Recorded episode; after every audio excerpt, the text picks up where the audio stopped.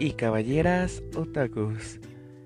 Mi nombre es Axel y este es su podcast favorito de anime, Mundo Anime.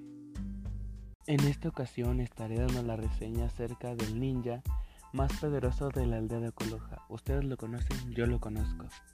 El poderosísimo Naruto. De veras. Cuando yo empecé a ver este anime era apenas un niño, pero lo dejé de ver porque era cuando ocurrían las cosas de que un otaku no era bien visto. Durante la cuarentena fue cuando volví a retomar este increíble anime, lo vi desde el principio y me recordó la tristeza de este y lo increíble que puede llegar a ser al mismo tiempo. Para eso me voy a remontar a la historia de Naruto, que nos lleva con que es un chico huérfano, que nadie lo quiere y él no sabe la razón. Este niño siempre se la pasaba solo y triste en un columpio de la institución de la Academia Ninja. Al ir creciendo, él quiere hacerse poderoso para que la aldea lo reconociera y ser el Hokage.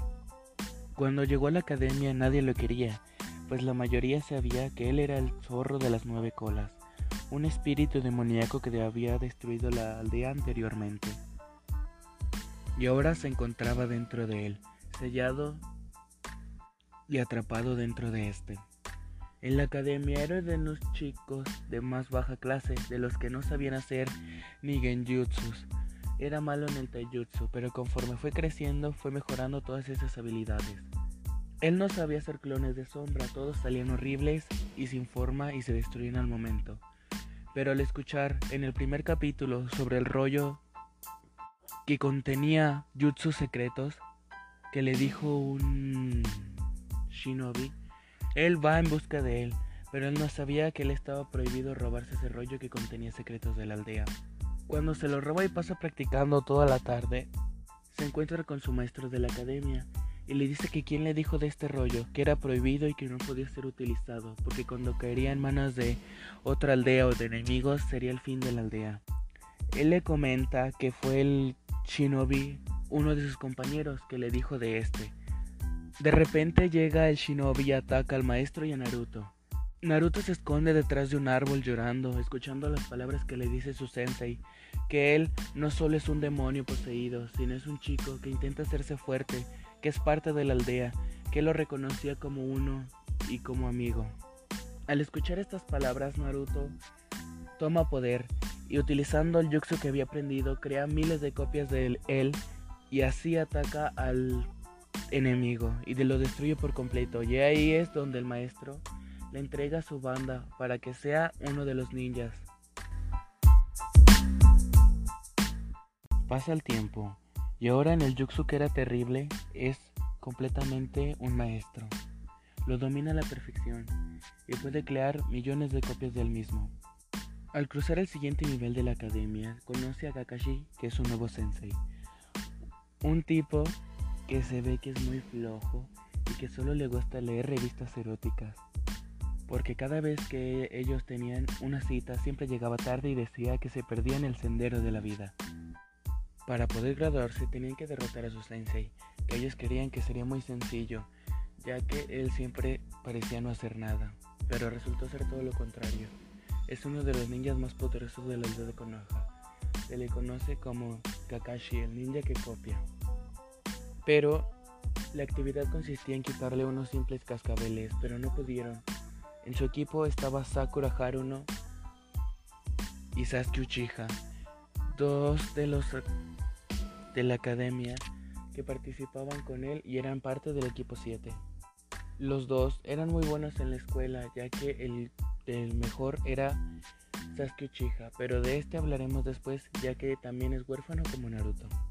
Al no pasar la misión, son reprobados, pero él decide al ver que son buenos compañeros pasarlos y así continuar siendo parte de su equipo, el equipo 7, y no regresarlos a la academia y él a él ser su sensei hasta completar toda la academia. Al ir a una de sus misiones, se encuentran con unos villanos muy poderosos que son Haku y Sabusa. Sabusa era el ninja del el demonio de la neblina y Haku era un chico con un talento increíble. En esos episodios es cuando Naruto por primera vez despierta el chakra del zorro de las nueve colas, rompiendo en parte del sello de que tiene este, y así logrando derrotar a los villanos utilizando el chakra demoníaco. Después de completar esa misión y pasar el tiempo, llegan unos exámenes que se les consideran los más peligrosos, los exámenes Chunin, en los cuales son distintas cosas que deben ir haciendo o misiones que deben ir logrando el equipo junto y si no lo logran, regresan a la academia. Este examen Chunin consistía en llevar... Este examen primero consistía en entregar un examen escrito que si no lo contestaban o se rendían no pasaban. ¿Y quién creen que no lo contestó? Simplemente no era responder las preguntas, sino no darse por vencidos. Exactamente, el que no lo contestó fue Naruto, lo dejó en blanco. En la parte 2 de los exámenes consistía en entrar en un área segura o restringida de la aldea de Konoha, en la cual les daban unos pergaminos, tenían que completar dos, el pergamino del agua y el pergamino de la tierra. A ellos solo se les entregaba uno, pero tenían que llegar a las instalaciones acordadas con dos. En estos exámenes participaban de otras aldeas, así que se les consideraba muy difícil. En estos capítulos también es cuando Naruto despierta por segunda vez el chakra del zorro, ya que aparece un villano muy fuerte que se les considera uno de los tres legendarios Sanin, Orochimaru, el rey de las serpientes. Antes de esto tenían que pelear contra otros villanos y estos ya se sentían, no villanos, contra otras personas u otros equipos y estos ya estaban completamente cansados. Por eso es el momento en el que decide atacar a Orochimaru ya que quería ser Uchiha. Retomando el tema de Sasuke Uchiha, él era el único que contenía el Keke Gengai o el único Jutsu parte de una simple familia, el Sharingan. Después de que Naruto y Sasuke terminaran completamente heridos, estos exámenes se cancelan, ya que al enterarse de que Orochimaru había regresado no podían continuar con esto. Después de que pasó un tiempo, retomaron los exámenes, pero ya no como se tenían pensado, sino simplemente peleas entre entre compañeros de aldeas y de equipos de la aldea de Konoha y otras aldeas. La pelea que hay de Naruto contra Kiba es un hombre perro, por así decirlo, ya que tiene un perrito y puede mimetizarse con él, igual a que tiene un excelente olfato o oído.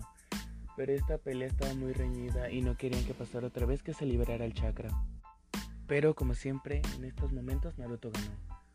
Después aquí se da una de las peleas más increíbles en Naruto, ya que pelea Rock Lee, un chico que no tiene talento del genjutsu ni del ninjutsu, solo itaijutsu, es decir, solo podía pelear contra uno de los ninjas más depravados de la aldea de la arena, Gara, quien era el poseedor del demonio de una cola. En esta pelea pelearon reñidamente, ya que la velocidad de Rock Lee era increíble, pero el poder de Gara al controlar la arena también era incontrolable. Estos dos pelean muy fuerte y gana Gara, pero Rock Lee termina muy herido, casi con los brazos y la pierna rota, porque este solo piensa matar. Después se encuentra con otro de los legendarios Sanin, el joven Naruto, el poderoso Jiraiya, el rey de las montañas, que controlaba a los sapos. Este decide entrenar a Naruto para que logra así ser más fuerte. Después de las rondas preliminares de los exámenes Chunin, hay que continuar y a ver quién queda al final.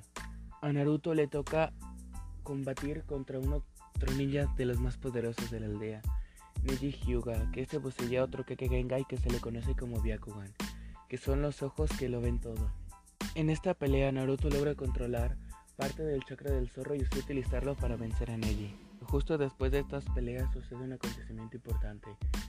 Hay un intrometido o un intruso entre la aldea. Este quería secuestrar al tercer Hokage, ya que no había cuarto, debido a que fue el quien se sacrificó para salvar la aldea por el ataque del zorro de las nueve colas.